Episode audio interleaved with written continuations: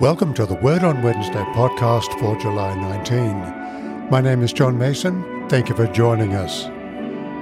60 years ago, the writer M.E. MacDonald wrote, The real menace to life in the world today is not the hydrogen bomb, but the fact of proximity without community. And nothing has changed. We see it exemplified on the New York subway, where everyone avoids one another's gaze by focusing on the phone or reading a book. Yet the barriers fall away when the unexpected occurs, perhaps the performance of a group of acrobats that can awaken smiles and even brief comments, before slipping back behind the mask. In Ephesians chapter 2, Paul the Apostle writes that God is building a new society of people drawn from all the nations of the world. And now in chapter 4, he develops expectations for this new community. It's a theme he is excited about. A reading from Ephesians chapter 4, verses 1 through 6. I, therefore, the prisoner in the Lord, beg you to lead a life worthy of the calling to which you have been called, with all humility and gentleness, with patience, bearing with one another in love, making every effort to maintain the unity of the Spirit in the bond of peace. There is one body and one Spirit, just as you were called to the one hope of your calling, one Lord, one faith, one baptism, one God and Father of all, who is above all and through all and in all. Lead a life worthy of the calling to which you have been called, Paul writes in verse 1. On the night of his arrest, Jesus said to his disciples, A new commandment I give you, that you love one another as I have loved you. Our problem is that we keep failing in this. Yet relationships amongst God's people are so important that Paul tells us we need to work at them. He exhorts us Lead a life worthy of your calling, with all humility and gentleness, with patience, bearing with one another in love, making every effort to maintain the unity of the Spirit in the bond of peace. Consider the flip side of humility and gentleness conceit and insensitivity.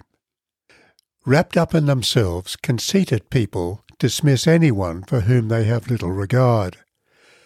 No, says Paul, you are called to humility and gentleness. These aren't signs of weakness, but rather strength. It's only the strong who can be humble and caring.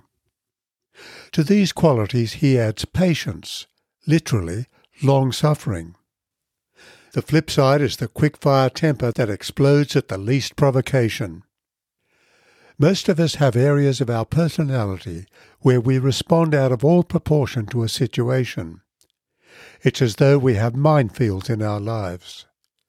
Some have very few minds and relate naturally and easily to others, even when they disagree.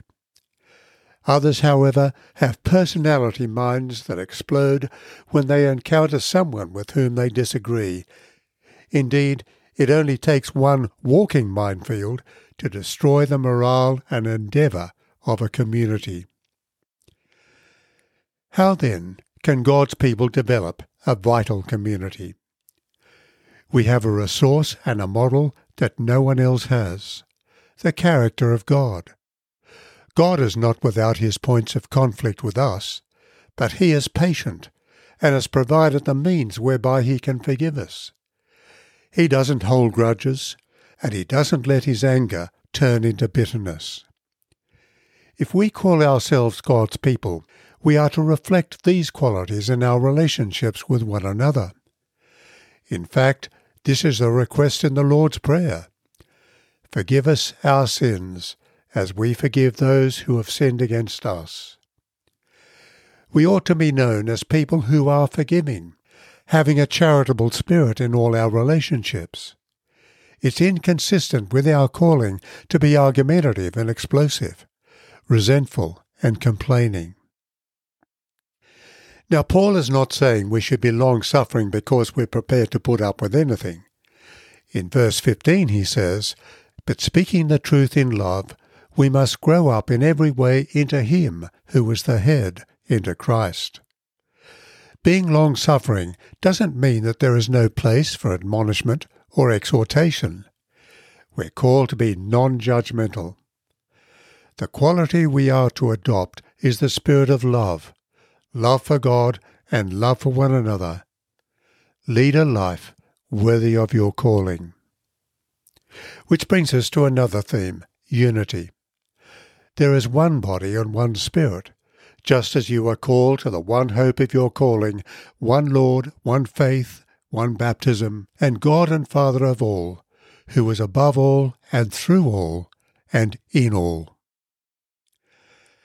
How easy it is in life, even when we're at church, to forget the mighty plan of the triune God, namely to draw together his people from throughout time and from all nations. Just as God is one, so his people are one, united through the work of the Spirit.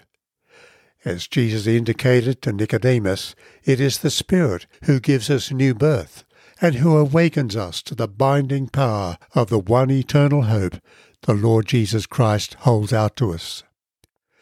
Furthermore, there is one Lord, one faith, one baptism. The one faith and one baptism are linked with one Lord, because the Lord Jesus Christ is the object of our shared faith. We're not governed by a heavenly committee, but by a person, the exciting, awesome, and powerful figure, Jesus Christ. He is the Lord who brings us together and who unites us. Paul lifts our gaze and our wonder to God the Father when he says there is one God and Father of all, who is above all and through all and in all. In his book, Delighting in the Trinity, Michael Reeves says, It's only when we see that God rules his creation as a kind and loving Father that we'll be moved to delight in his providence. Indeed, because from eternity the triune God exists in relationship, and because God has made us in his image, we are made first and foremost for relationship with Him, and in turn with one another. No wonder we long for deep and lasting, meaningful and true relationships.